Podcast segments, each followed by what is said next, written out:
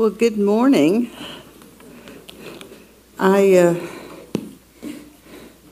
we flew in here yesterday morning from Atlanta, and I got a notice from, I guess Delta Airlines, that said, because normally they tell you arrive two hours early to fly out of Atlanta. They said you better come three hours early. There were so many people. I'm like, where did all these people come from? So it's just a good thing they don't let visitors go to the airplane, you know, with you, because you wouldn't even be able to walk in that airport. It was a mess. Well, I am delighted to be here with you today. I've been to Dallas I don't know how many times, but, or the area, Dallas area. Next year, sometime in the spring, Stuart Scott and I are doing a marriage conference together at, I forget the name of the church, but which one? Grace Life. Okay, so check it out and. Uh, I want to see all of you and all of your husbands there, too, those of you that are married.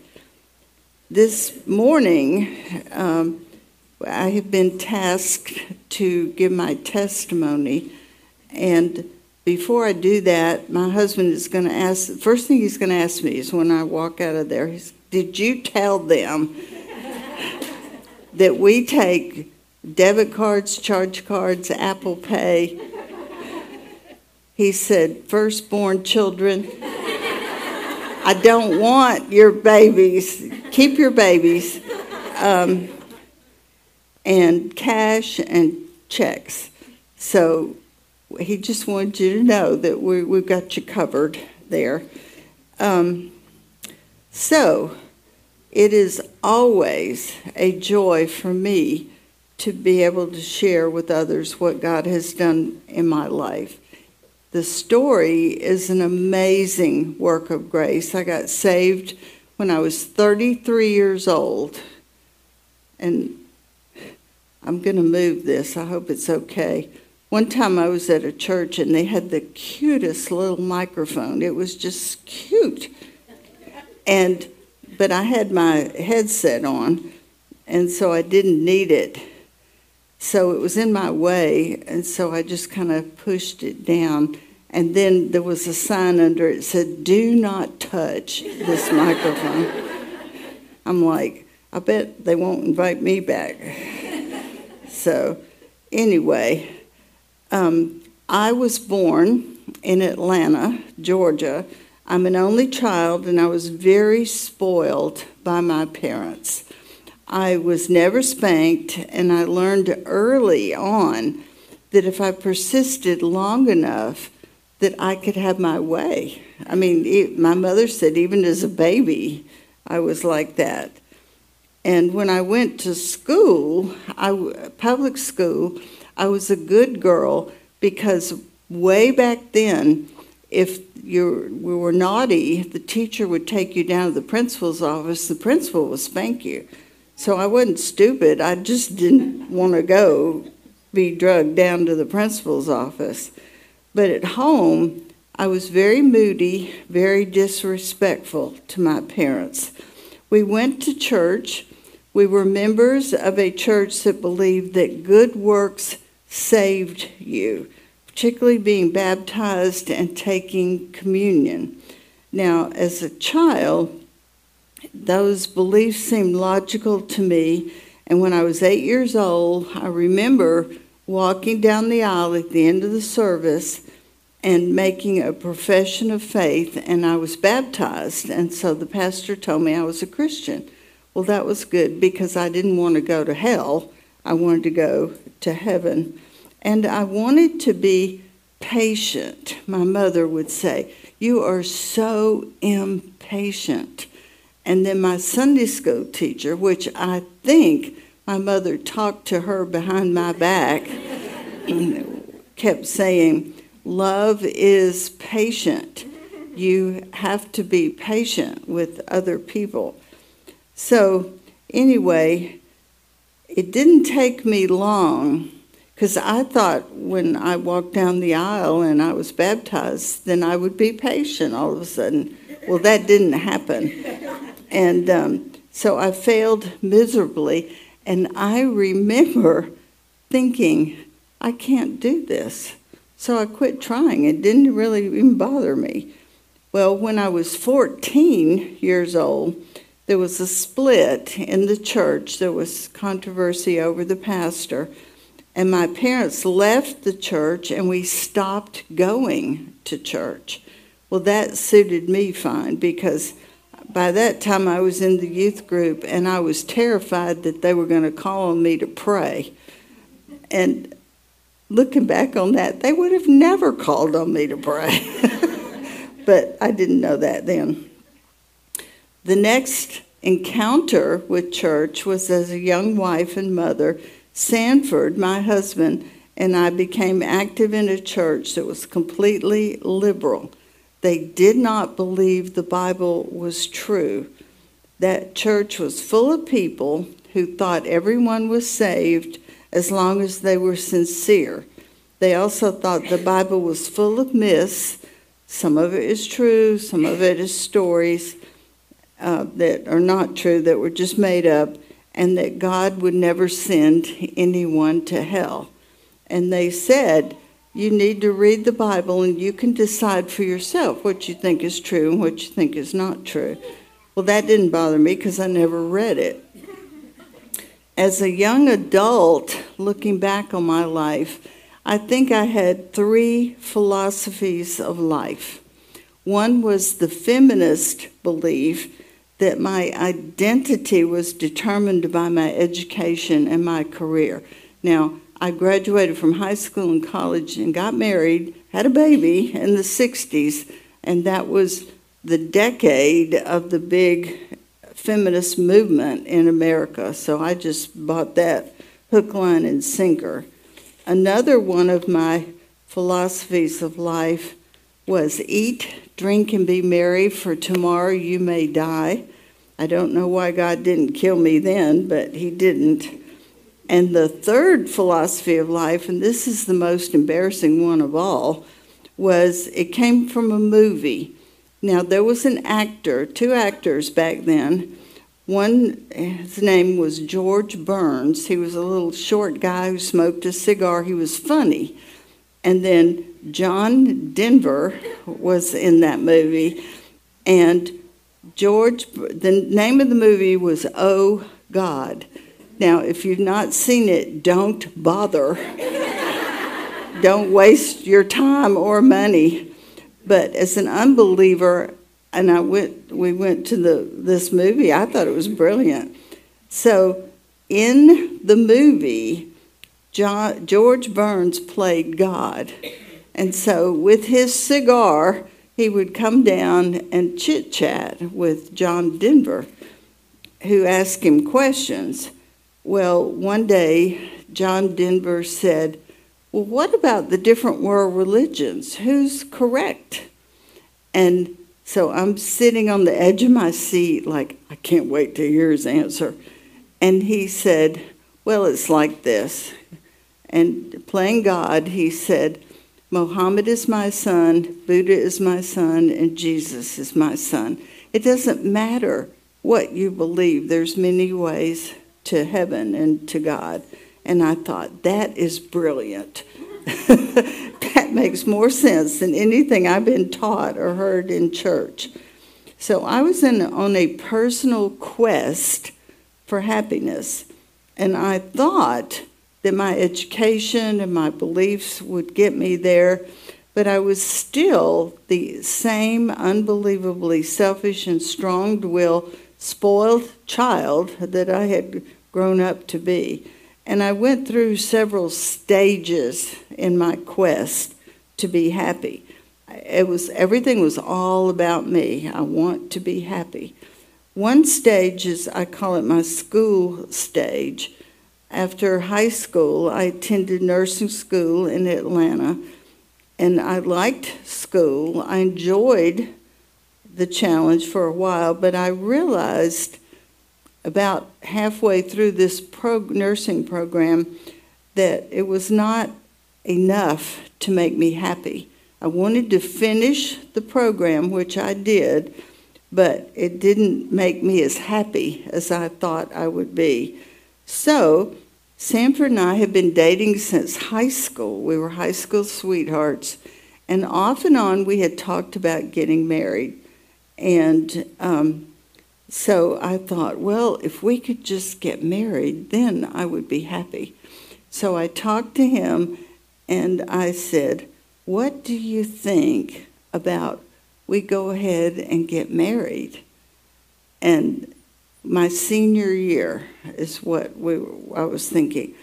And he said, um, Okay. so we did, and uh, we got married in September of my senior year.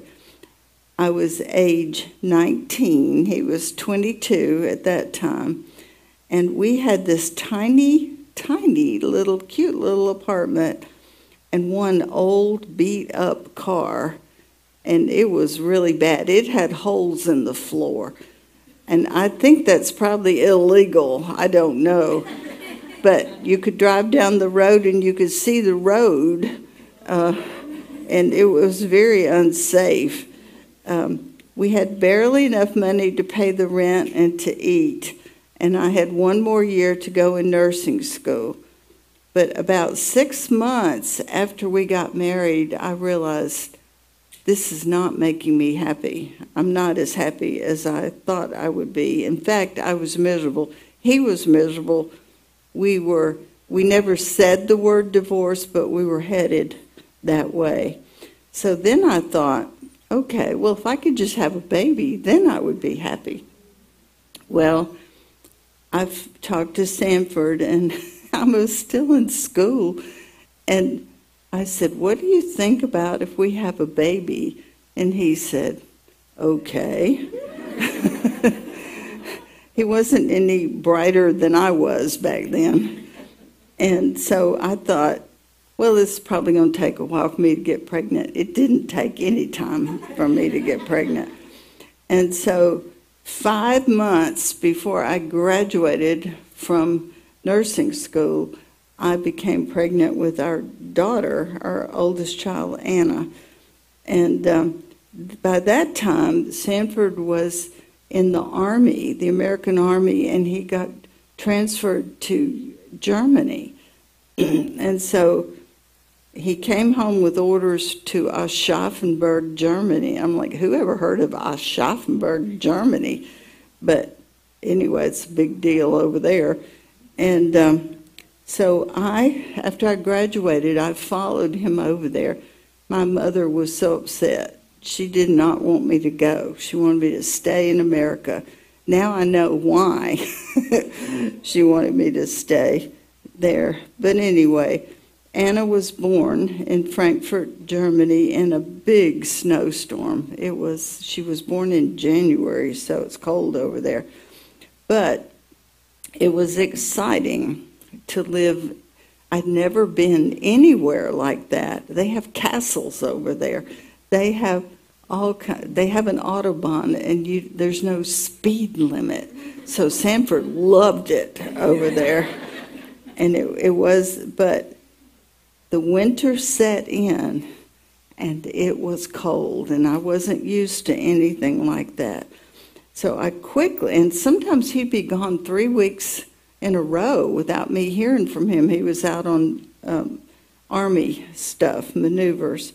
So I became very homesick and I was unhappy. I made everyone around me unhappy, and I wanted to go home. We didn't have cell phones. We didn't have computers. We didn't even have a telephone. And if we had had a telephone, we couldn't have afforded to call home because it was so expensive back then. But I remember being there, and I remember one time thinking, I wish I could study the Bible. Now, for me, that was a strange thought And I didn't know anyone in Germany who knew anything about the Bible. It didn't occur to me that there was a chaplain that I could go talk to. I'm sure he knew something about the Bible. But I wrote a letter. We had to, if you had wanted to communicate, you had to write letters back and forth to my mother-in-law, who I knew went to Sunday school, and I asked her to send me a Bible study. Well, when she opened the letter, she probably fainted. and she did copy Xerox copy, photocopy, whatever you want to call it, a Bible study and mailed it back to me. And I had my Bible with me. I had a little, I still have it, it's a little bitty white King James Bible with go- a gold zipper on it. And do you have one? Uh, is your name on it? Okay. Well, my name is, my maiden name is on the front of the, in gold letters. And my Aunt Ruby had given me that one year for Christmas or my birthday or something. It was like a good luck charm. I had never opened it, I didn't read it. but I had my Bible. So I got the Bible study out and I got the little Bible out. In fact, I was looking at it the other day and it is very in very good shape because I never read it.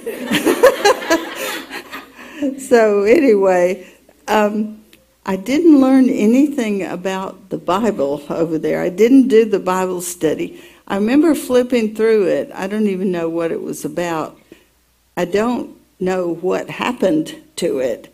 I must have cleaned up one day and thrown it away. So but what I did learn how to do in Germany that I had not grown up seeing people drinking and partying, and I did learn how to party and drink, and that was not a good thing for me. We began to go to parties with other young couples, and I began to drink often to the point of being drunk and sometimes even sick. And I was determined I, am not going to do this again because I would I'd have a headache the next day. I would throw up. It was this was bad, but the weekend would come and I would repeat the same thing. By that time, I was very unhappy and homesick, and I wanted to go back to the states. If we, if we could just go home, if we could just, if I could just have a job as a nurse, if I could just we could just buy a house, then I would be happy. We finally did get to go back to the States. I got a job working as a nurse. Sanford went back to school because he was almost through with his degree, but he had to go back and complete it. We did buy a very small fixer upper house in an old neighborhood, and our street had so many dogwood trees, and it was beautiful there in, in the spring. But even that didn't make me happy. It wasn't long before I wanted something more in my life. So I thought, if we could just have another baby, then I would be happy. So, you know what Sanford said? Okay. He said, okay. So, David, our son David, was born three and a half years after Anna, and my career continued, and soon I decided I needed more education. Now, my mother said, You need more education like you need a hole in the head. You need to stay home with your babies and take care of them. And, and I'm like, Well, I was a feminist. I was not about to do that. So I quit my job and I went back to school. Well, there's this big university in downtown Atlanta, Georgia State University. And I met a young woman who also was married. She didn't have any children, but we became good friends. We were in the same classes together in the same degree. Both of us were married both of us were thoroughly bored with our husbands. But I soon went, realized that she was, her life was not as dull as mine. She drank a lot, she partied heavily, and she was often immoral with men that she would meet. Now, you would think I would have been repelled by that, but instead I was drawn to that. After night classes, we would go to a local bar near the school, frequented with students. My life had taken a bad turn, but I was determined to find fun and happiness. Well, after I graduated, we moved to a different town. We live in Peachtree City, Georgia.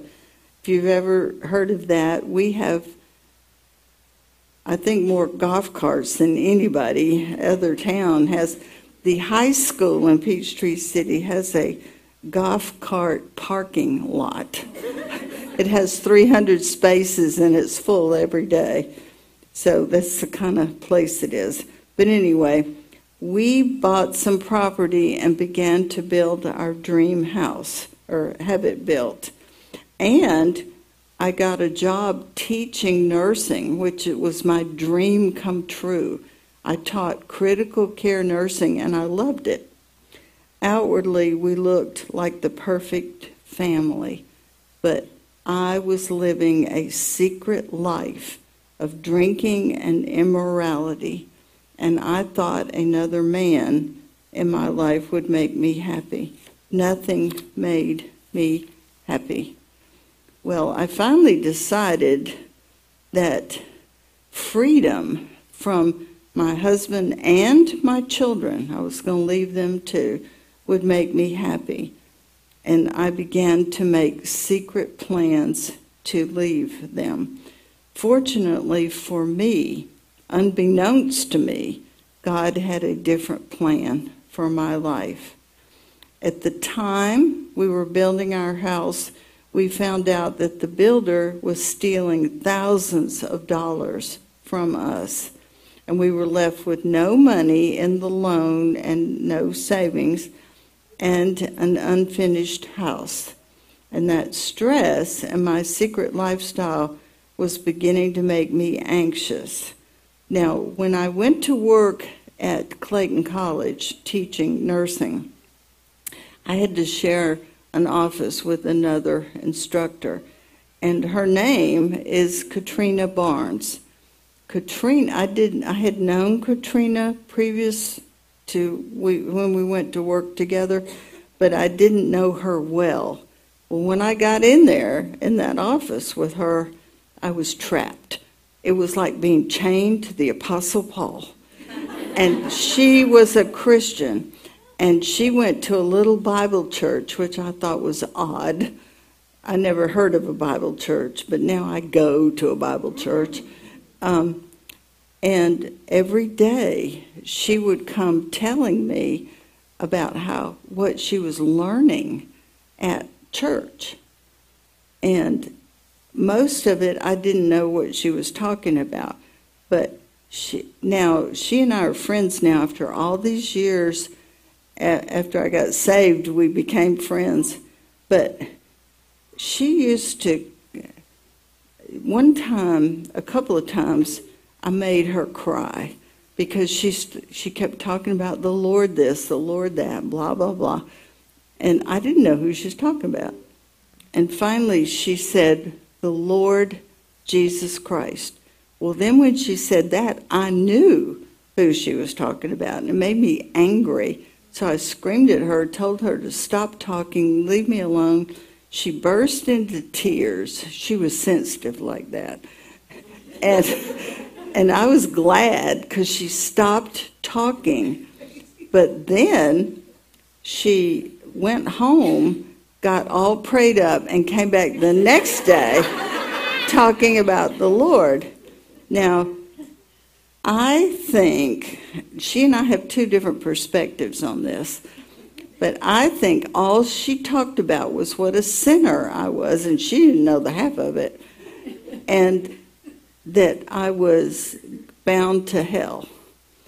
She said, That is not all I talked about, but neither one of us really remember. Um, she was she is one of my dearest friends now, and we, I, on Wednesday nights, her little church would have prayer meeting. Well, I didn't know that, but she would go, and when it was time to do prayer requests, she would raise her hand. Every Wednesday, she stood up and gave a report on me. and they begged God to save me and to help her to keep going to work in there with me in, in the same office. Um, this happened for almost a year, them praying for me. In fact, after I got saved and I uh, went, they had a big picnic thing one day in the summertime after I got saved. So I went, we went, and uh, I was famous in that little church. Every person in that church knew my name, they knew who I was, they knew all about me. And at the same time, now I've got my secret plans to leave my family, and I'm drinking. I'm an alcoholic. I drink all day, every day. I, I did um, except when I was at work, because I had standards. and I wouldn't drink when I was at work. But we got a phone call from some old friends of ours, Jackie and Ed Sherwood, and they, Ed and Sanford were fraternity brothers in college. They were roommates for a while. Ed was in the Army, he stayed in the Army, and they had moved back to the Atlanta area. And Jackie called, and we had heard that they had become religious. And my comment was, that's too bad. There won't be any fun anymore. And I'm thinking they won't party, they won't drink, they won't, you know, I don't even want to be around them. So um, Jackie said, We're back in town, back in Atlanta we heard you moved to Peachtree City. Can we come visit you Friday night? And she said, We have two little girls that you've never seen. We want you to we want to catch up with everybody and see the see your kids and you meet our children. And she said, I'll bring ingredients to make pizza. Now, girls, back then, if you wanted a pizza, you had to make it. There was no 10 options of pizza in the freezer at the grocery store or a pizza thing on every corner. So they came and we had a good time. We were catching, we knew their family, they knew ours. We were catching up with friends and fratern- different fraternity brothers and all of that. Well, about nine o'clock, and I'm thinking, they need to go home. oh, they need to take their children home. We need to put our kids to bed. Um, and Ed said, Oh, by the way, I'm teaching an adult Sunday school class. And I'm like, this is not good. so, and I, I was drinking uh, you know, that from the time I got home from work till this Sunday school class started at nine o'clock in the night. And he said, This week's lesson is really interesting. And he proceeded to give it. he had memorized it. He memorized the points, he memorized the scripture. He didn't have a Bible, he just started talking. He didn't ask permission either. So Sanford and I are looking at each other like this is a nightmare. And finally, Ed, he didn't pray. He didn't dare pray. And it's like I've been with Katrina all day, and now I have to hear Ed's Sunday school lesson. He's the one. He he just kept. They just kept coming, whether we wanted them to come or not. The next week, Jackie called me, and but before she asked if they could come back, she said she gave me this sob story. Well, we're living with mom and dad, and, and they're very small house, and we're really crowded. And her dad was dying of cancer, and that's why they got a compassionate reassignment back to Atlanta. And so she said, So, can we come back Friday night? I'll bring ingredients to make pizza. Well, even as hard hearted as I was, I said, Yes, you can come back. So at nine o'clock, Ed said, Oh, let me tell you about this week's Sunday school lesson. I, I don't know what why he thought nine o'clock p.m. So anyway, he gave his Sunday school lesson. The only thing that struck me, I don't remember anything about what he was talking about, but he did he and Katrina at work believed that God was real and the Bible was true. Now I didn't believe that, but they did, and they when they talked about God, it was like he was real. This is for for real. Well, I um, the third week Sanford and I decided they are not coming back. And we were living in this condominium in Peachtree City, having this house built, and that was a disaster because of the builder stealing so much money from us. And um, they didn't call. So we were relieved that they're not trying to come back. Well, when I got home from work that day, well, I picked up the kids and came home from work, and I'm sitting on the sofa in this living room of this condo, and it had a solid door, and then it had a glass panel beside it that you could see in or out of. And something caught my eye, and I looked up, and there they were. and they were peeking in the glass panel and the tallest to the shortest.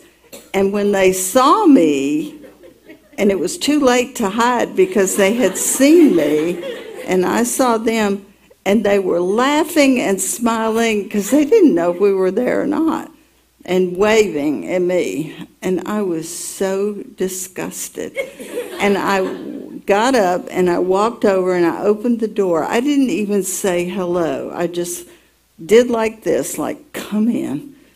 So they marched in. Jackie was first, and she had stuff in her arms, and then the two little girls, and then Ed. Jackie made an announcement. She said, We have a new tradition on Friday nights. and I thought, for the rest of my life, I have to hear Ed's Sunday school lesson and eat pizza with these people. So it, it just, I mean, nine o'clock every Friday night we had Sunday school. He finally got tired of memorizing it all, so he started bringing a Bible. He got really brave. One day, he's he's the one I talk about in the Excellent Wife book that when he, he read First Peter three, well, that's women having a gentle and quiet spirit, and I didn't know what that was, but I knew I didn't have it. and then if that wasn't bad enough, he kept reading, and Sarah obeyed Abraham. I thought that's patently ridiculous. and so, anyway, when he read that, I became so angry at him. I screamed at him to stop reading. I reached over the table, I snatched his Bible, and I threw it in his face. Well, there was dead silence in the room when I did that even I was embarrassed by that, but I didn't apologize. And he did stop talking. Well, a lot was happening.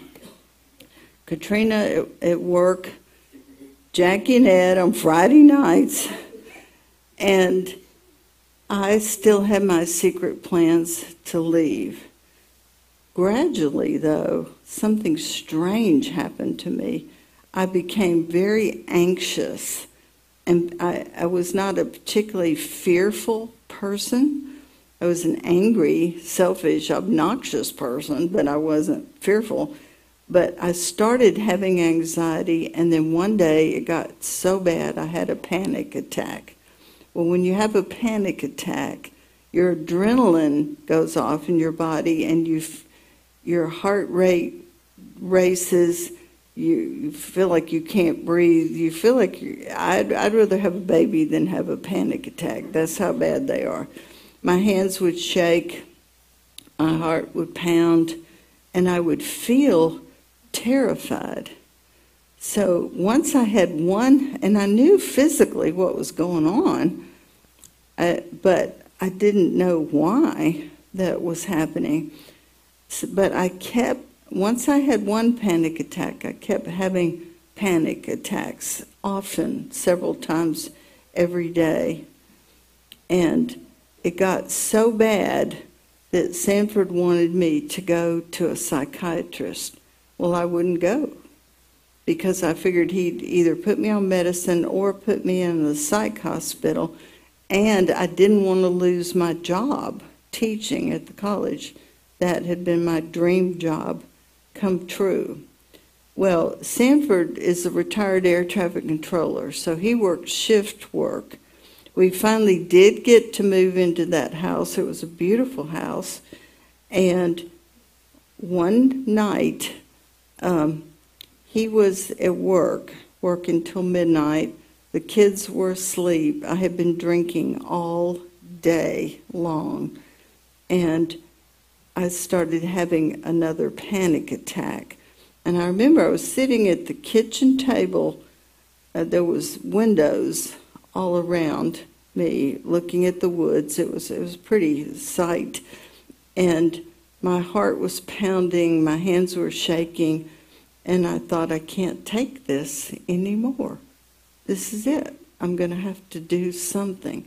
So I thought about what am I going to do? Well, the only good option I could come up with was to kill myself. So I planned it out in detail. And um, I didn't do it because I remembered something Katrina had said about hell. And she was big on hell, and she was determined that's where I was going to go. And I thought, I don't believe that there's a hell. I don't believe that's true. But what if she is right? So, for selfish reasons, I didn't kill myself. I, I went to bed, which is what I should have done hours before that. The next morning, when I woke up, I remembered what had almost happened the night before, and it scared me. I was terrified.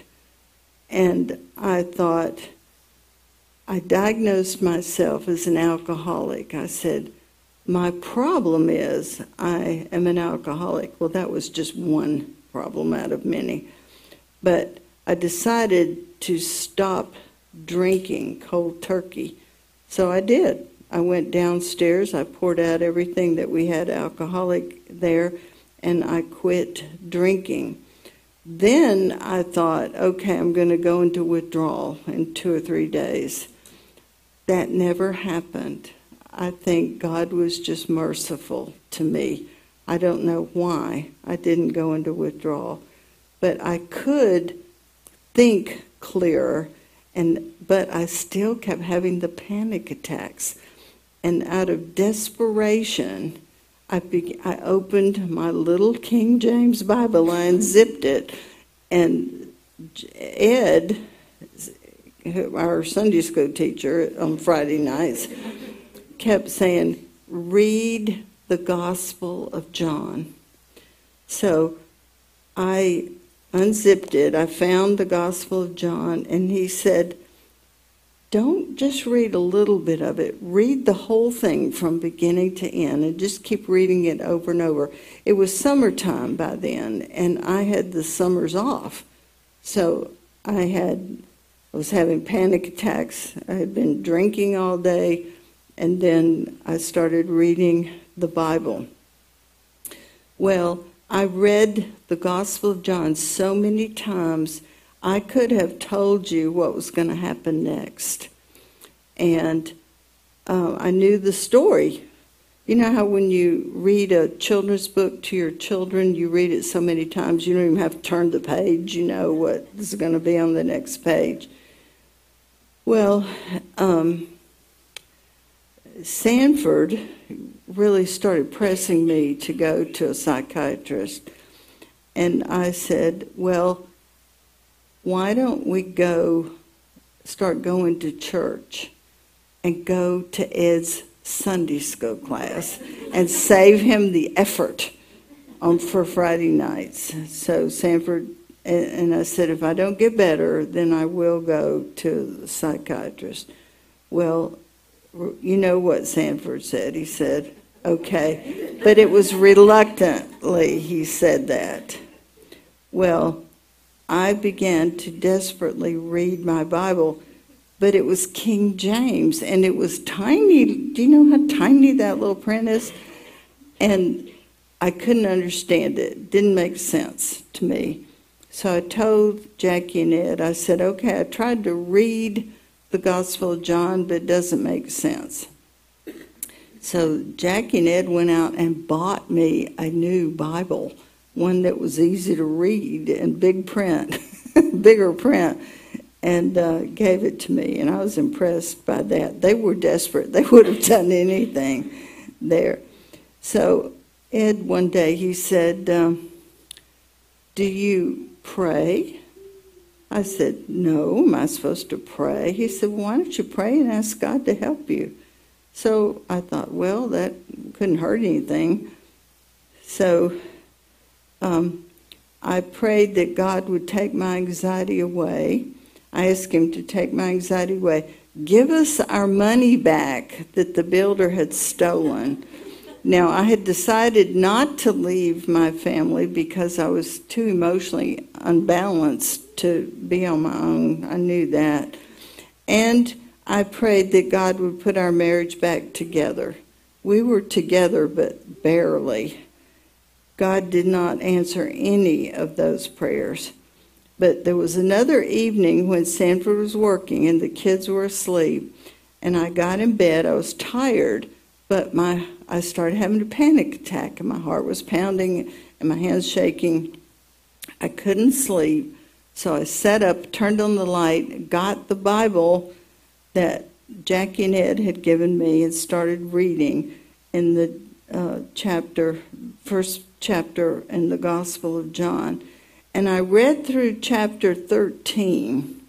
Now, Jesus had told by chapter 13, he had told his disciples that he was going to be killed. Well, they didn't understand. They panicked. It scared them so much. And so in chapter 14, he starts out comforting them. He said, Do not let your heart be troubled. Believe in God, believe also in me. In my Father's house are many mansions. If it were not so, I would have told you, for I go to prepare a place for you. If I go and prepare a place for you, I will come again and receive you to myself, that where I am, there you may be also, and you know the way where I am going. All right, I knew where they were going because I had read the whole thing, but they didn't know. And Thomas said to him, Lord, we do not know where you are going. How do we know the way? And then he said, Jesus said to him, I am the way and the truth and the life. No one comes to the Father but through me. Now, when that I had read that so many times, but that night when I read it, it's like it came alive to me. And I stopped and I read it again. No one comes to the Father but through me. And I thought, well, he's claiming to be the only way to God. And that night, I thought, okay, I think that's true. And then Jesus said, If you had known me, you would have known my Father also. From now on, you know him and have seen him. All right, that confused them. Philip said to him, Lord, show us the Father, and it's enough for us. In other words, we want to see God, and we're going to stop. We will stop asking questions. Jesus fussed at him and said, Have I been so long with you, and yet you have not come to know me? He who has seen me has seen the Father. How can you say, Show us the Father? Well, when I read that, he who has seen me has seen the Father, I gasped. And I'm like, he's claiming to be God. I didn't know that. and I was shocked at the idea. And then I remembered something my Sunday school teacher taught me when I was eight years old, third grade little girls class. I remember her writing on the board the words, the Trinity God the Father, God the Son, God the Holy Spirit. And I thought I had not thought about that in years. And she, um, but then I realized that night as I was reading this what Jesus had said. That's what that lady was trying to teach us and trying to tell us. She's talking about the Trinity. Jesus said, Do you not believe that I'm in the Father and the Father's in me? The words that I say to you, I do not speak on my own initiative, but the Father abiding me does his works. Believe me that I am in the Father and the Father is in me. Otherwise, believe because of the works themselves. Okay, now in the Old Testament, which the disciples knew the Old Testament, the, the people, the uh, prophets, prophesied that when the Messiah comes, he will be God with you. He will raise people from the dead. He'll give sight to the blind. He'll heal the lame. He'll do all these miracles, and you all will be eyewitnesses to it. So his Jesus disciples had been with him for 3 years and seen him do all of these things.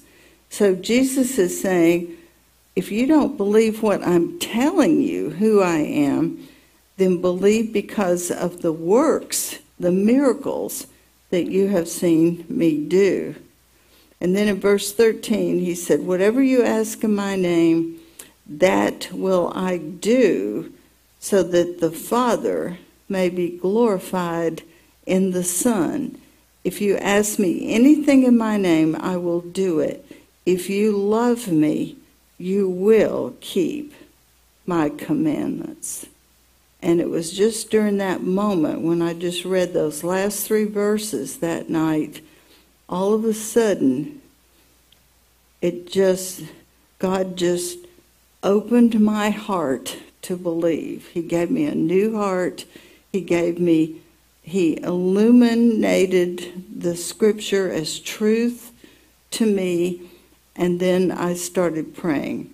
But this time, it was not a selfish prayer, it was a different prayer. I was so convicted of my sin, and it just, I thought I was going to die. And I started confessing my sin. and I would confess something and ask him to forgive me. Confess another, and it was a long, filthy, dirty, ugly, vile list. And when I couldn't think of anything else to confess, then I said, Now I understand that you are real and that you have the power to take my anxiety away. But whether you do or whether you don't, and when I said that, I stopped talking because I realized if he didn't take it away, I would soon be in a psych facility and everything would crumble, my job and everything else.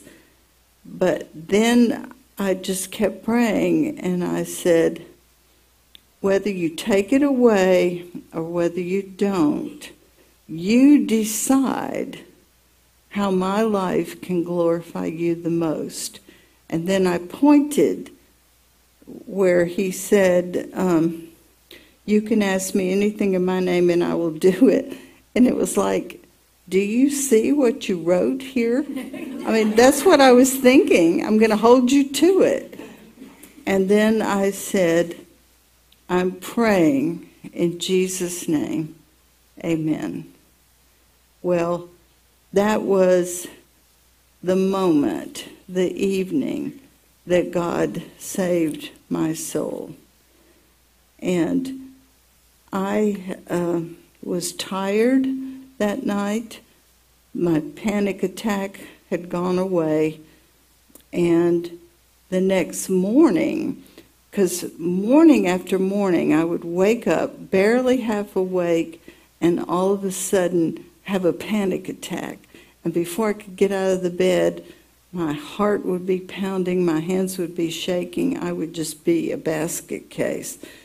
But the next morning, instead of waking up to the fear gripping me, I awoke to the peace of God that surpasses all comprehension. And I knew instantly that I had finally found this is how I thought about it what I was so desperately looking for. But I did I now I know God didn't I didn't find God, he found me. And he drew me to himself. And other than having the same physical body, Sanford had been at work. He didn't know any of this had happened. He went to work married to one woman and then he came home married to a different person. But God was real to me. I loved him. I loved his word. Then I started reading other parts of the Bible and I'm like, oh my. I remember opening it up to Genesis chapter 1. In the beginning, God created the heavens and the earth. And I, I was just thrilled because, see, I had been a science person and I was, um, I believed in evolution. I knew it was a theory, but I just figured it was true. Well, when I read that, God created the heavens and the earth, I knew that God was the creator, not millions and gillions of years and us evolving from monkeys or whatever they think. Um, he did, God did slowly put our marriage back together. I didn't tell anybody what had happened because they already thought I was crazy. And I figured if I tell them that God is here, they, w- they really will put me in a psych hospital. So uh, I just kept going to, we just kept going to Sunday school and church, and I just kept reading my Bible. And um, finally, after about two weeks, I thought if I don't tell somebody, I'm going to bust with, I want to tell somebody what happened.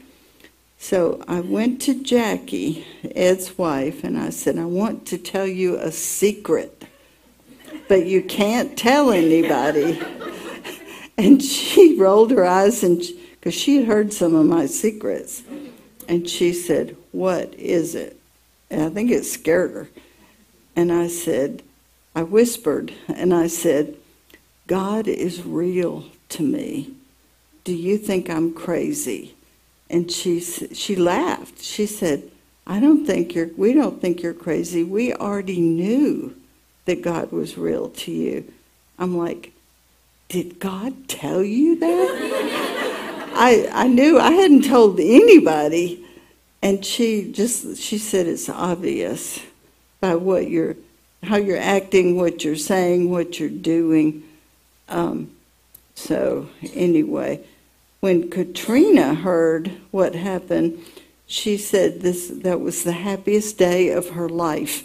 and I'm sure it was. having to go to work with me was a nightmare.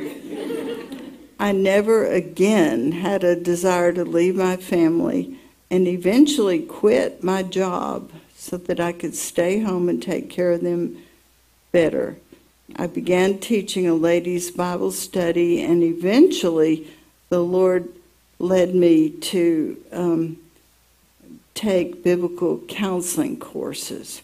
And that's, I learned a lot from doing that, practical stuff on how to live out the Christian life. Only God can give you a desire to be used by Him for His glory and a desire to submit yourself to Him and His Word, wanting to please Him. Only God can supernaturally give you a new heart that desires His glory above all an incredible joy in serving Him. Now, this new heart, your heart is who you are on the inside. It's what you're thinking, it's what you're desiring, it's what your motives are. And I had an unbeliever's heart before God gave me that night a new heart. And I mean, my whole desires changed. I was halfway through a course uh, on my master's degree in nursing at Georgia State, and I would go uh, to school at night. I was exactly halfway through, and it, it, a few days later, the Lord convicted me that I needed to be home. I needed to take care of my family. I didn't need to be out at night at downtown Atlanta going to bars and different things. And so I, um, he,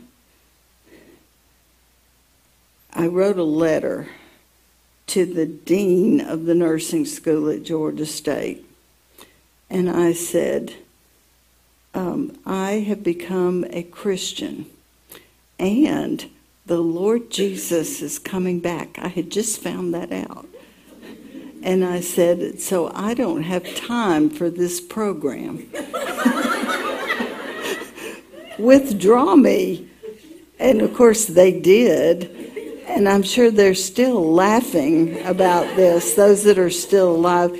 Every once in a while, when I think about it, I say, Lord, please come on back while some of those people are still alive. Because I want them to say, that's what she was talking about because I'm sure they remember that.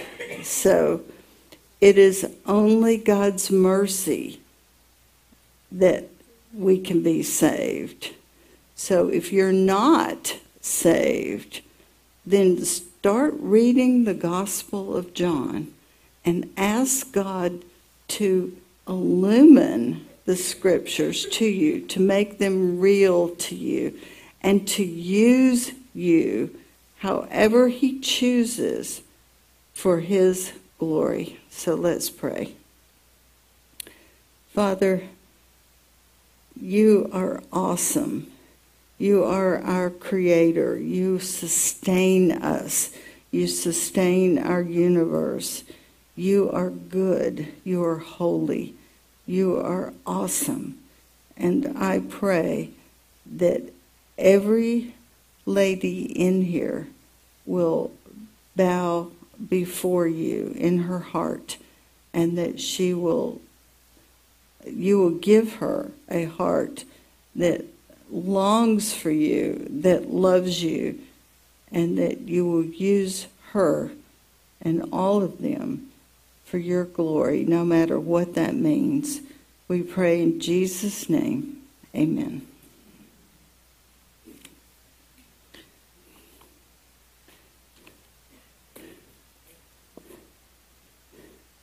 Okay. Okay, we can take a break for how long? A five minute break? All right. Give me a longer break than that.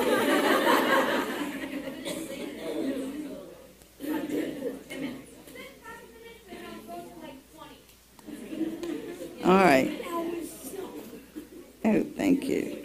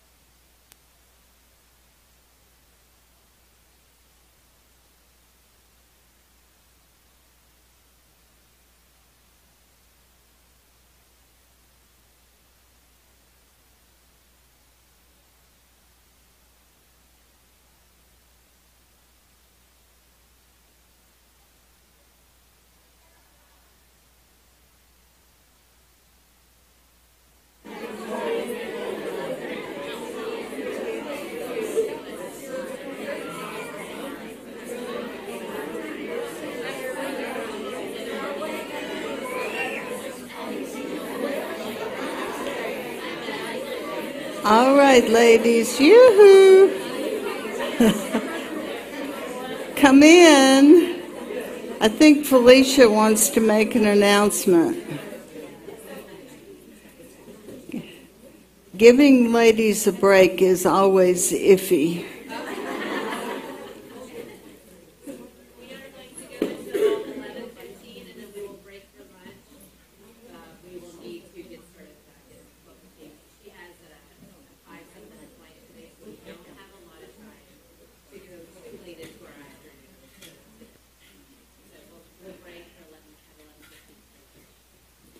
Okay, are you hungry? All right. I do want to tell you about some of the books we brought just for your information. This one is titled Damsels in Distress Biblical Solutions for Problems Women Face. I took different, this is, was written a while back, but I took different. Um, topics like trials, the role of women in the church, legalism, the feminist influence, manipulation. That chapter is, has been very helpful for a lot of people. Um, when somebody's trying to manipulate you, how should you respond? So, anyway, I initially titled this book Problems Women Face.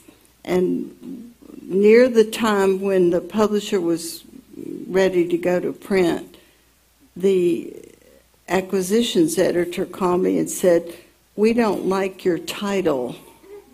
I'm like, Well, this is not a good time to tell me. and he said, It's negative. I said, we'll call it biblical solutions for problems women face because that's positive. And he said, that's boring. so, anyway, I um, called my daughter, Anna, who's an English teacher, and she is familiar with all my manuscripts because she corrects the grammar and then my pastor, who is familiar with all my manuscripts, because he makes sure that all the scriptures are in context.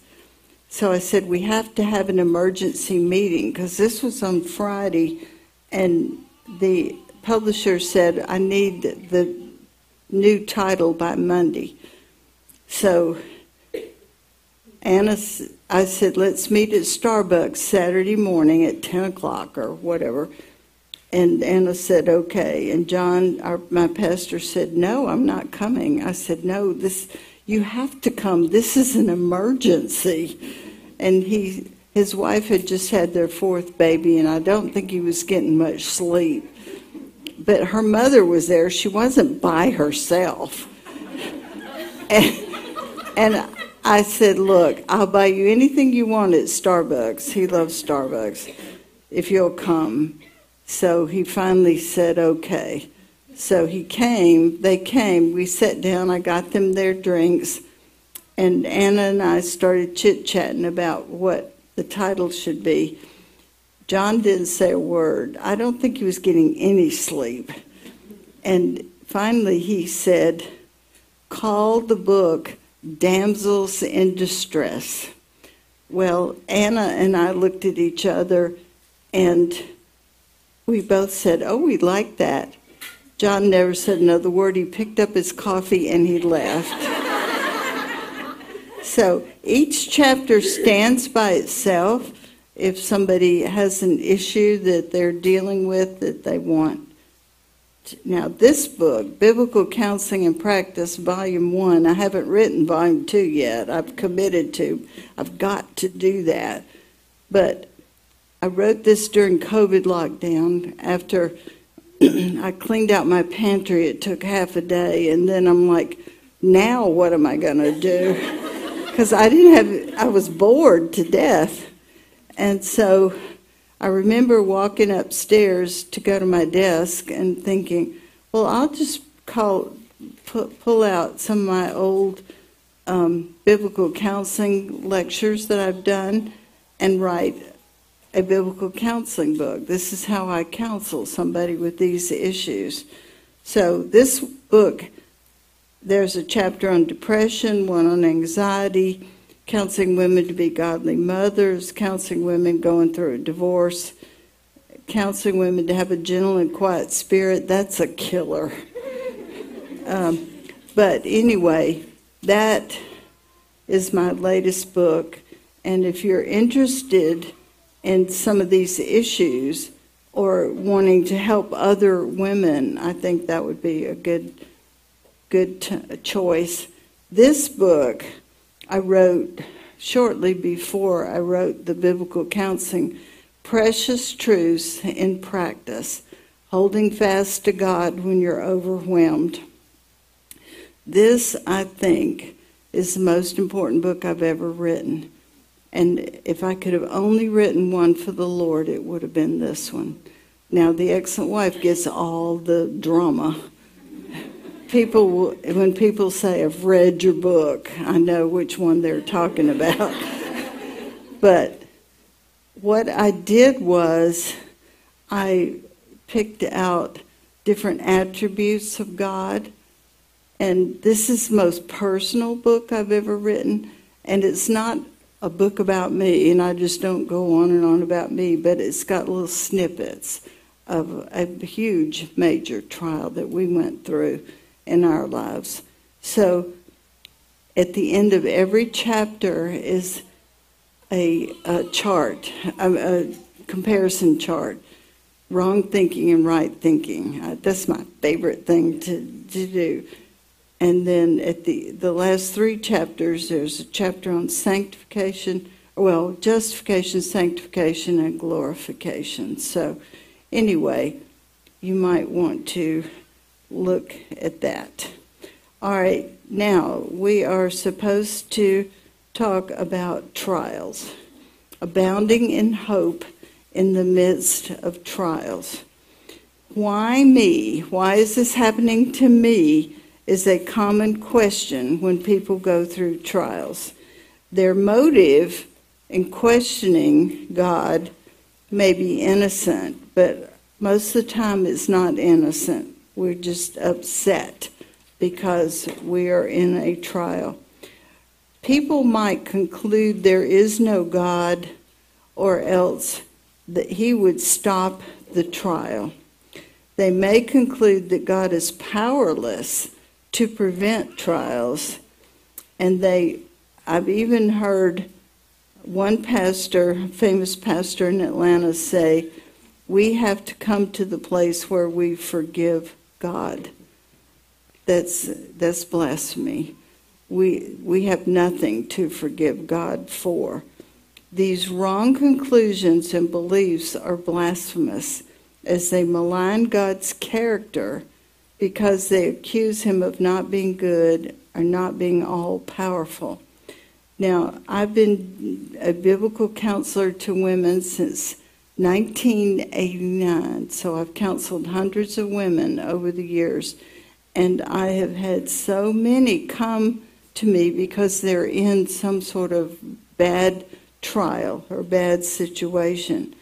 It's been interesting to me, though, after a while, I noticed some of them were in extreme trials, yet they were clinging to God and they were doing well in the trial. Some would, were just in what I would call just a tiny little trial, no big deal and they were absolutely falling apart. So, others, it, the emotional pain can be overwhelming, it can be horrific. Two things happen, though, when you are so struggling and contending with God. They're not persuaded of the goodness of God and they are not grateful to Him. So, not being grateful to God and not being persuaded of His goodness. They're experiencing frustration, fear, and bitterness. They're desperate for relief from their emotional pain. But instead of giving God glory they blame him. So, the second thing that I want to talk about here are God's purposes and our test. Some biblical principles that we need to know. One thing that we need to remember is that God is sovereign. Think of sovereignty as the King of kings and the Lord of lords. Psalm 115, starting verse 1, says, Not to us, O Lord, not to us, but to your name give glory, because of your loving kindness, because of your truth. Why should the nations say, Where now is their God? But our God is in the heavens. He does whatever he pleases. So he is, he created us, and like the potter molds the clay, God has authority over us to use us however he chooses, whether we like it or not, whether we agree with it or not. God is always the highest authority. And then we, as God's creatures, are to glorify him. That's our purpose for being here. In uh, Isaiah 43 and verse 7, God is speaking here, and He said, Everyone who is called by my name and whom I have created for my glory, whom I have formed, even whom I have made. So we are obligated to bow before God, to obey Him, and to uh, submit to His will for our life. Therefore, we are to submit ourselves to His sovereign hand. And then, point B, under God's purposes and our testing, God decided, or you could say decreed, this is from eternity past before he ever created the world, how we may best give him glory. Now, the only way to give God glory is to become more and more like him, to grow in Christ likeness. God uses the circumstances in our life, good circumstances as well as bad circumstances, to test us and to mold us into his image. In Romans 8 28 and 29, this is a promise to Christians. And we know that God causes all things that could be good or bad to work together for good to those who love God. So the hitch there is those who are born again and they're being obedient to the Lord. To those who are called according to his purpose. His purpose is His own glory and us becoming more and more like the Lord Jesus Christ glorifies Him. For those whom He foreknew, He also predestined to become conformed to the image of His Son. So God uses circumstances. We don't go through anything just in vain there's a purpose behind it. Nothing happens to us by chance, fate, or luck. It is God's sovereign will for us to go through these trials. The blessings that God gives us are astounding. Life, the abilities we have, saving us is the most astounding blessing of all. Our salvation showcases God's mercy, holiness, and our utter inability to save ourselves. And then point number five God does permit others to sin against us, and He uses that, that for His purposes. Proverbs 21 1.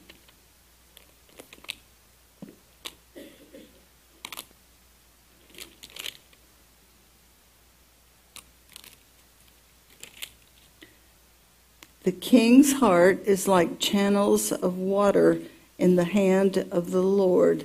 he turns it wherever he wishes.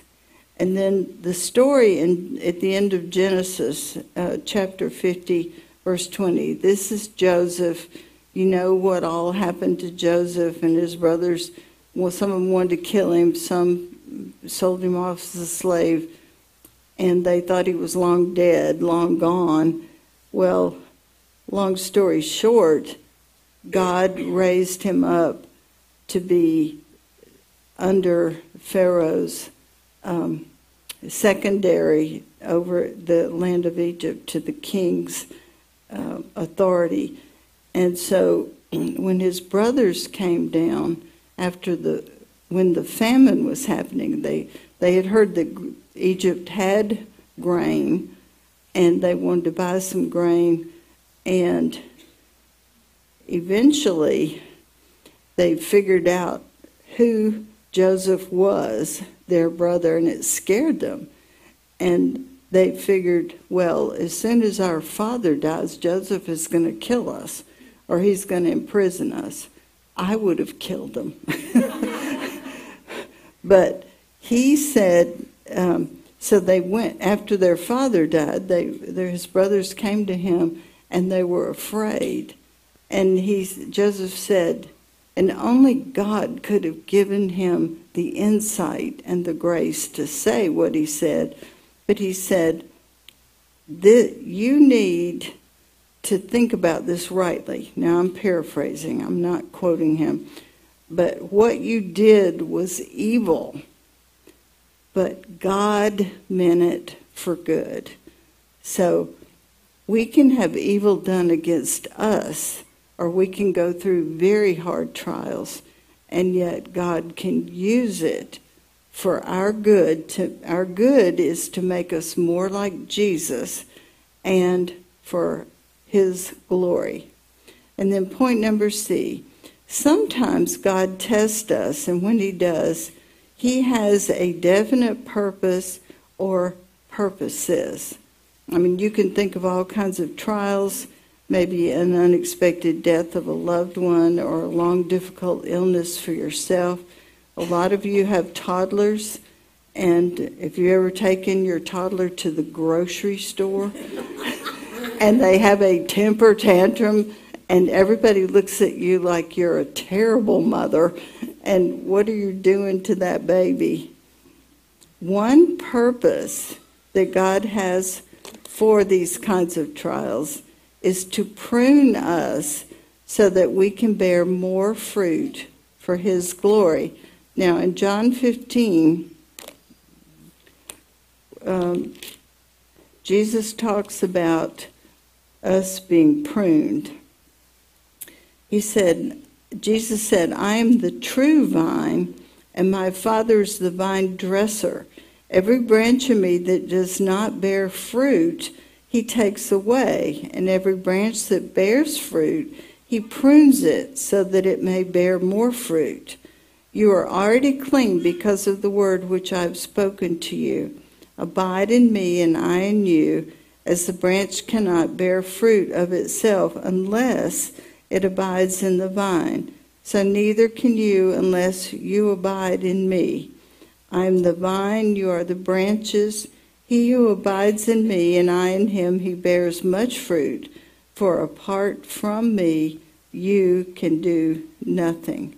And then verse 7, he says, If you abide in me and my words abide in you, ask whatever you wish, and it will be done for you. My Father is glorified by this, that you bear much fruit, and so prove to be disciples of mine.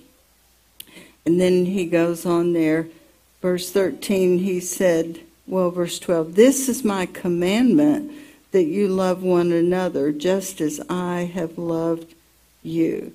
Verse 14, he says, You are my friends if you do what I command you.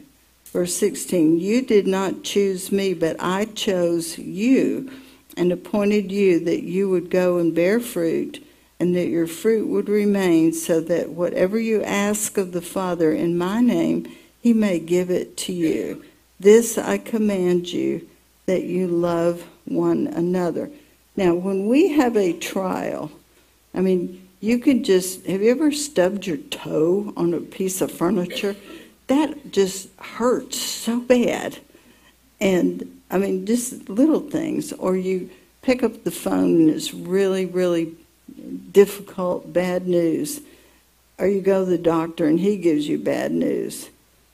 These trials often bring out the worst in us. And it can bring out anger. It can bring out a self focus. It can bring out fear and anxiety. It can bring out bitterness. The emotion you feel when you're bitter is hurt. So, thankfully, the worst, the sin that bubbles up inside of us, is pruned off as God convicts us of our sin and helps us turn from sin to righteousness. And then, number three, God tests us to discipline us for our good. Fortunately for us, God has a pure motive and He has a compassionate heart.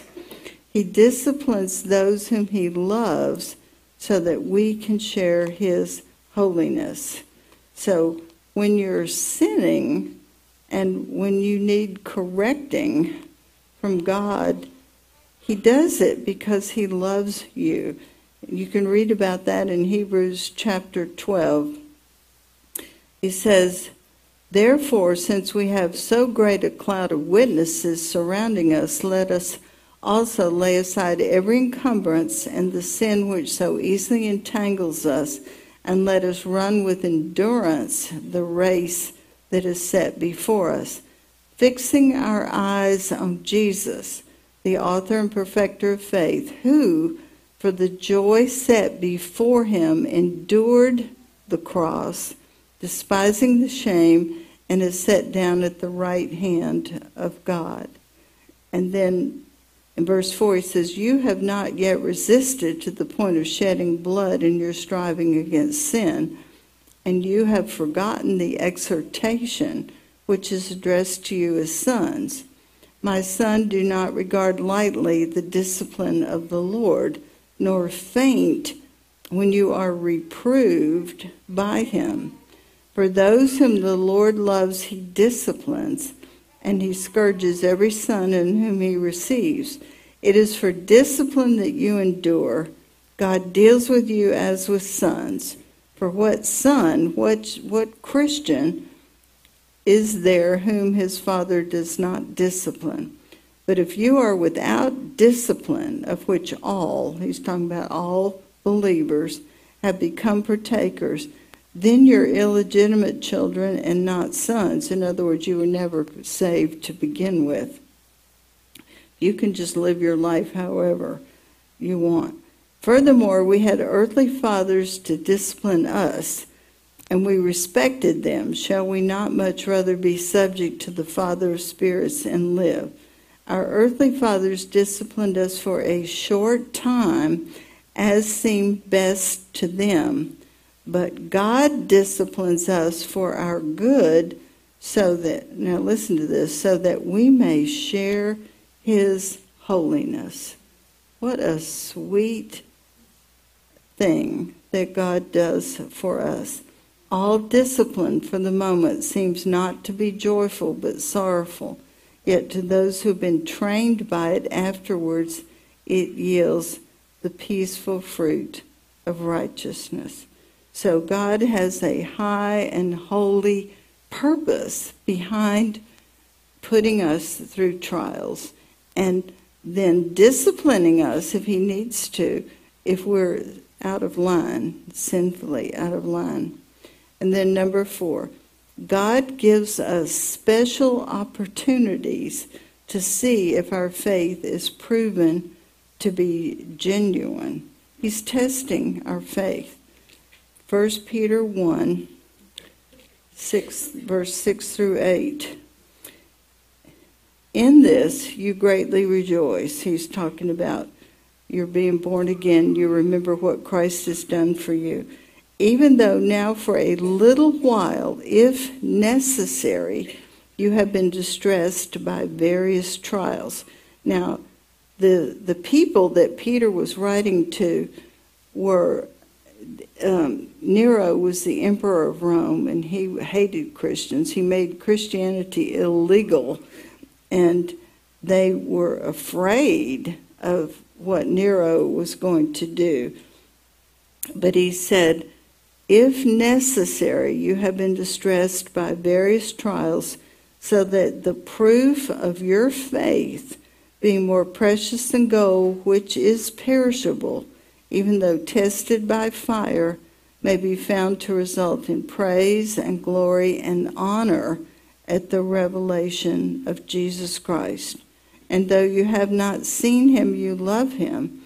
And though you do not see him now, but believe in him, you greatly rejoice with joy inexpressible and full of glory.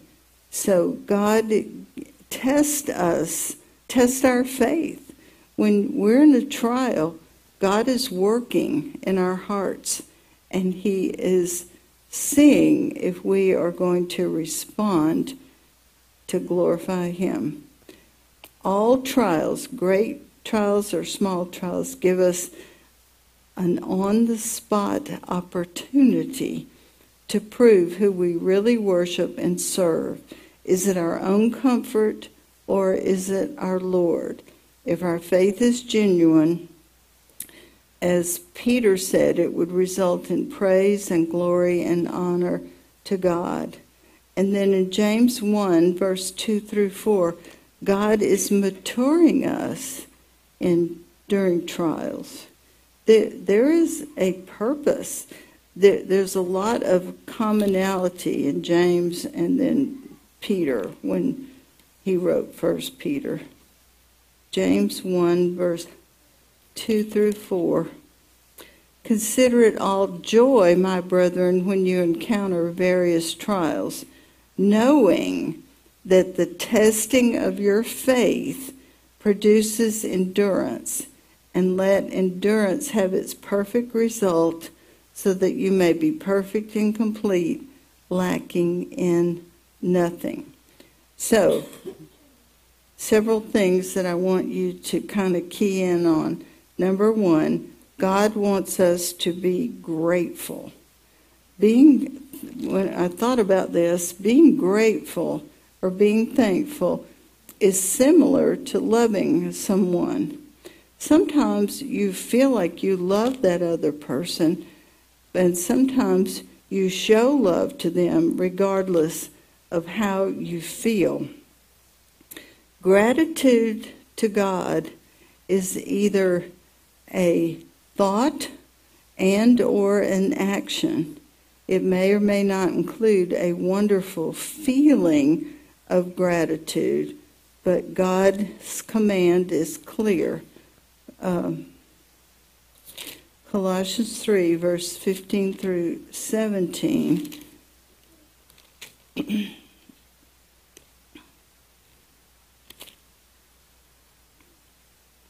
Let the peace of Christ rule in your hearts, to which indeed you were called in one body, and be thankful.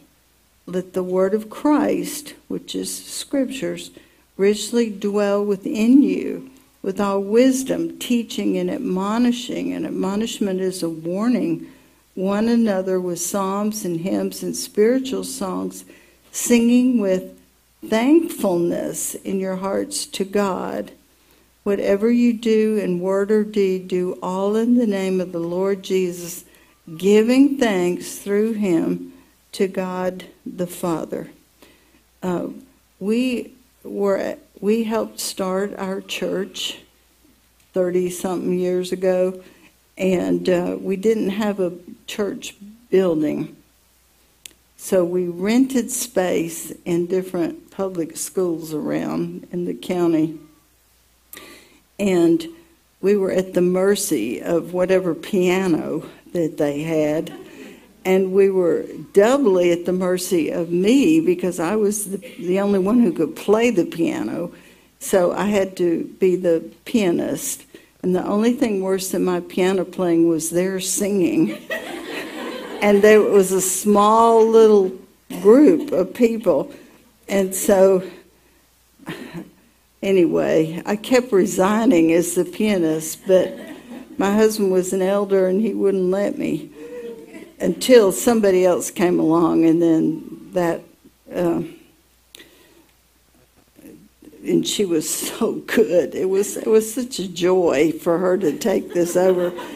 But anyway, um, we there was one Sunday that we were moving from one school to a different school, and for some reason, I thought that that other school had a good piano. I don't. I just made that up. I think because I just I didn't know. But I got there early, and the man who was leading the singing got there early, and we would always practice. We needed to practice. And so I started playing that piano. It sounded like a honky tonk bar piano. It had broken keys, it was off, it was out of tune. It was the worst piano I had ever tried to play. And so Jerry Gunter, who was one of our other elders, he's starting trying to sing and I'm trying to play. Well, I started crying. And when you cry and your nose runs and your tears are in your eyes, you get you're not a good piano player because you can't see what you're doing. And then my thought was, Lord, why? Okay, that was not a good thought. Why can't we have a decent, halfway decent piano? The church down the street has a big Steinway, and they don't even believe the scriptures are true. we love you. We believe your Bible is true. So, anyway, Jerry noticed that I was crying. And so he stopped singing and he came over by the piano and he said, I think we need to pray. And I'm like, yeah, I think so. so we bowed our heads and he said, Lord, thank you for this piano. and I thought, oh, brother. and that, if that wasn't bad enough, he said, And I pray for Martha that she will repent of her pride. well, when he said that, I had had it. And I thought, well, I'll show him. I'm not going to cry. So I quit crying. I blew my nose. We went back to practicing. We went, then we went to Sunday school, and the whole hour I was like, why, Lord? Why? We are so pitiful. If somebody, if a visitor comes and they hear this music, they'll never come back. So, anyway, um, that was at, toward the end of Sunday school. I have no idea what Sunday school was about that that week. Um, the Lord just convicted me how very ungrateful you are after all that we have done, I've done for this little church and getting it started. And um, so I ask God to forgive me for not being grateful. So then Sunday school was over and I had to go out and face the music. so, but we are I was I wasn't expecting that. I didn't expect it to sound like the Steinway in the liberal church, but I did expect it to just be playable and in tune. And um, God just tested my faith, and I totally fell flat on my face. I was not grateful to Him. But God wants us to be grateful and to be fully persuaded of His goodness. Psalm 100, that you're all familiar with.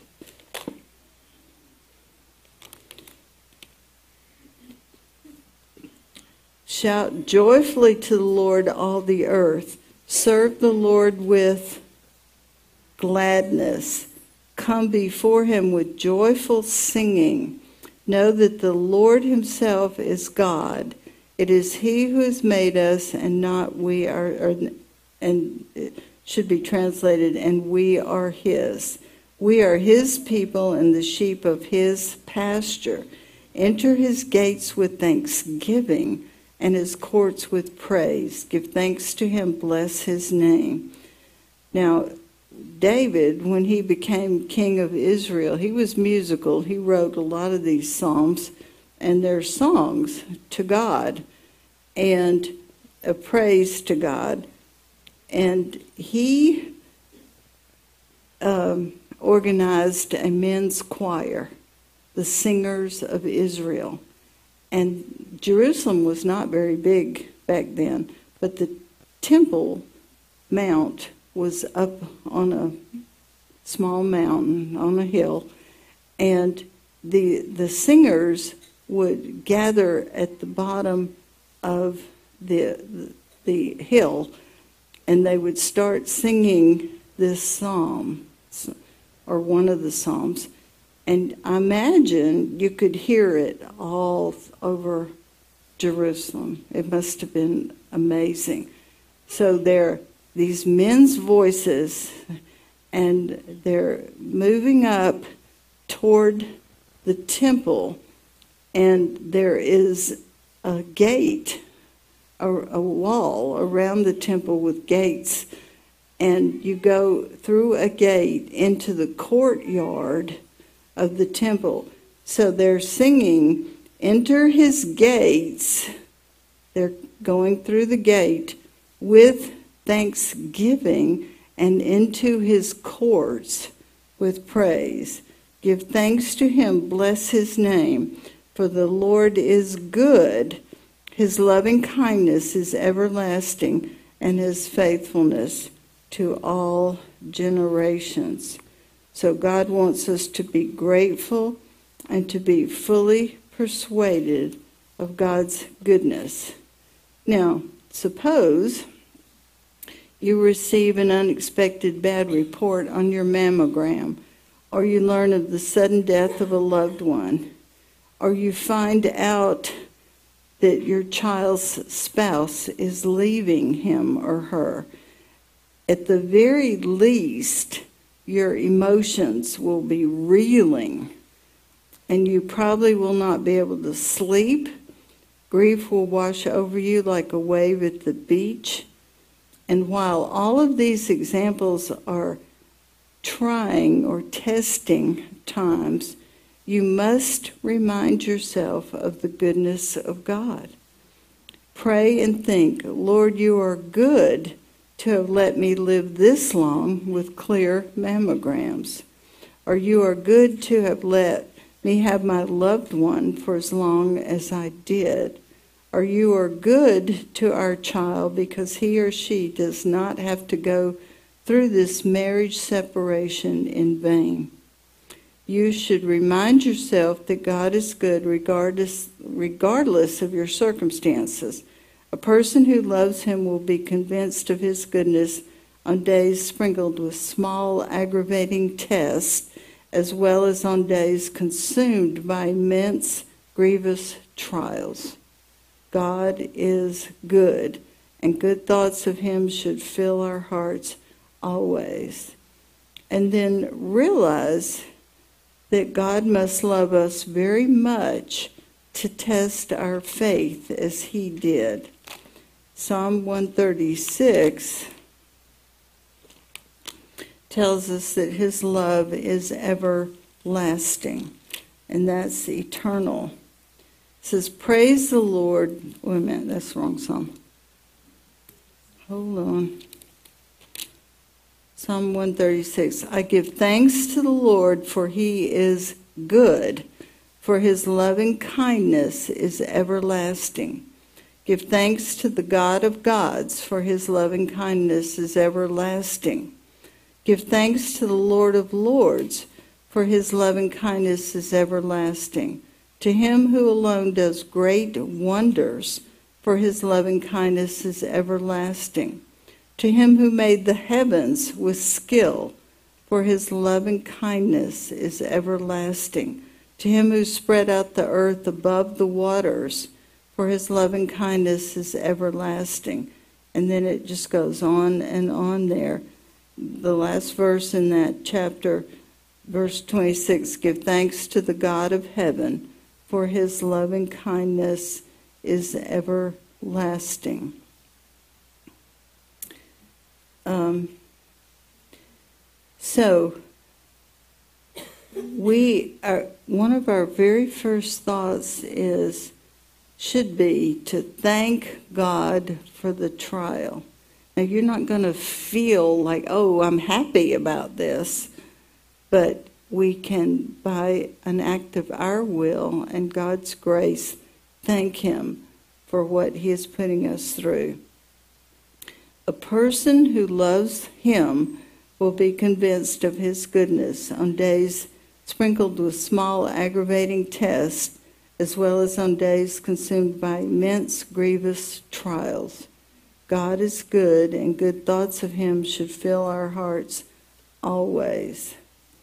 So realize that God must love us very much to test our faith as he does. Um, God cannot have decreed any test or trial for us that is not motivated by the love of God. Now, several years ago, our one Sunday morning, our pastor got up and he, you could tell he was upset about something. And before he started his sermon, he said uh, he had gotten a call the night before two of his seminary buddies had been killed in an automobile wreck. They were both married, and both men, well, one couple didn't have any children, but the other couple did. They had four little children, babies and small children.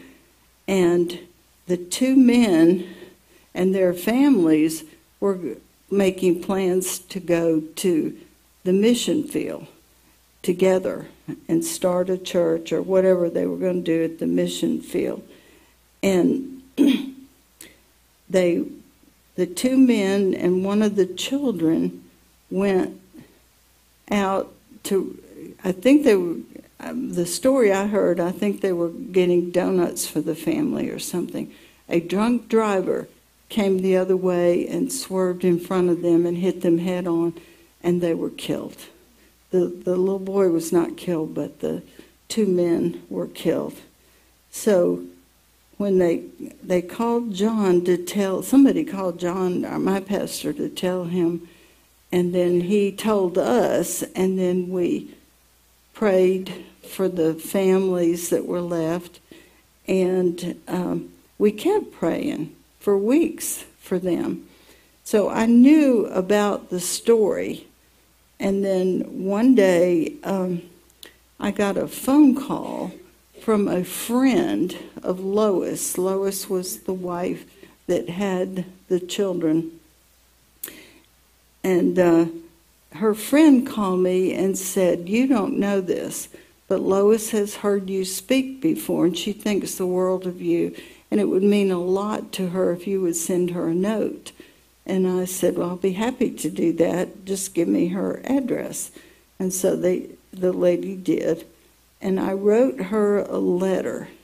Now it was a hard letter to write because I didn't I didn't even really know her personally. But I said all the usual stuff like I um, we are so sorry. Our church is still praying for you and the children. If there's anything that I can do or our church family can do, just let me know. We'll be glad to try to help you. Um, and then I thought, I need to say something about why. Why did this happen? And I said, I don't know why this happened, I'm not going to pretend to try to tell you. But I do know this that God is testing your faith, and He must love you very much to test your faith at this level. And so then I quoted 1 Peter chapter 1, 6 and 7 and 8. In this you greatly rejoice, even though now for a little while, if necessary, you have been distressed by various trials, so that the proof of your faith, being more precious than gold, which is perishable, even though tested by fire, may be found to result in praise and glory and honor at the revelation of Jesus Christ. Now, I had no idea how she would take that or if it, I, I prayed that God would use it to comfort her, but I, I just I didn't know. Well, months later, I was doing a conference somewhere, and another one of her friends, I think she had a lot of friends back in those days, came up to me at the conference and said, Lo, when Lois got your letter, it meant a lot to her, and she put it up. And whenever she would feel overwhelmed, she would go and get it out and read it again, and then put it back until the next time. So it is amazing how God can use His Word and it's alive and powerful, and it judges the thoughts and intents of the heart. You can't get any deeper inside a person than the script, what the scriptures do. So, so that the proof of your faith be more precious than gold, which is perishable, even though tested by fire, may be found to result in praise and glory and honor at the revelation of Jesus Christ. Our hearts have a place for sorrow and grief, but it should be not sinful sorrow, it should be godly sorrow. It like remember when Lazarus died and Jesus wept uh, and even though he knew he was going to raise him back from the dead, uh, he grieved, but he didn't grieve sinfully. We can grieve, rightly so, from different circumstances, but we don't have to shake our fist at God or blame Him. Uh, all the trials that Jesus went through were grievous, but He never, ever sinned. It is a grand and glorious mystery how God sovereignly works in his creation. He decreed from eternity past how we may best give him glory. And he has definite and good purposes for us as he tests us. Our obligation is to be grateful, fully persuaded of his goodness, and to realize how much he loves us. Then we can face whatever test or trial that comes upon us, knowing that God is working in our life and the lives of our loved ones to accomplish His divine purposes. So let's pray. Father, we just are amazed at your mercies that are new every morning. Great is your faithfulness. And I pray that you will use us for your glory, even if it means that we have to go through some tests and some trials. And I pray that we will honor you and glorify you always. Give us grace. Help us to do what you want us to do, to think grateful thoughts, to be grateful children we pray in Jesus' name. Amen.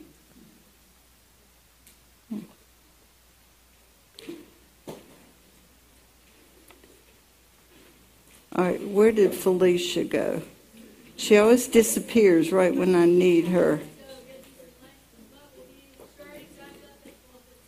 Twelve fifteen. Okay, thank you.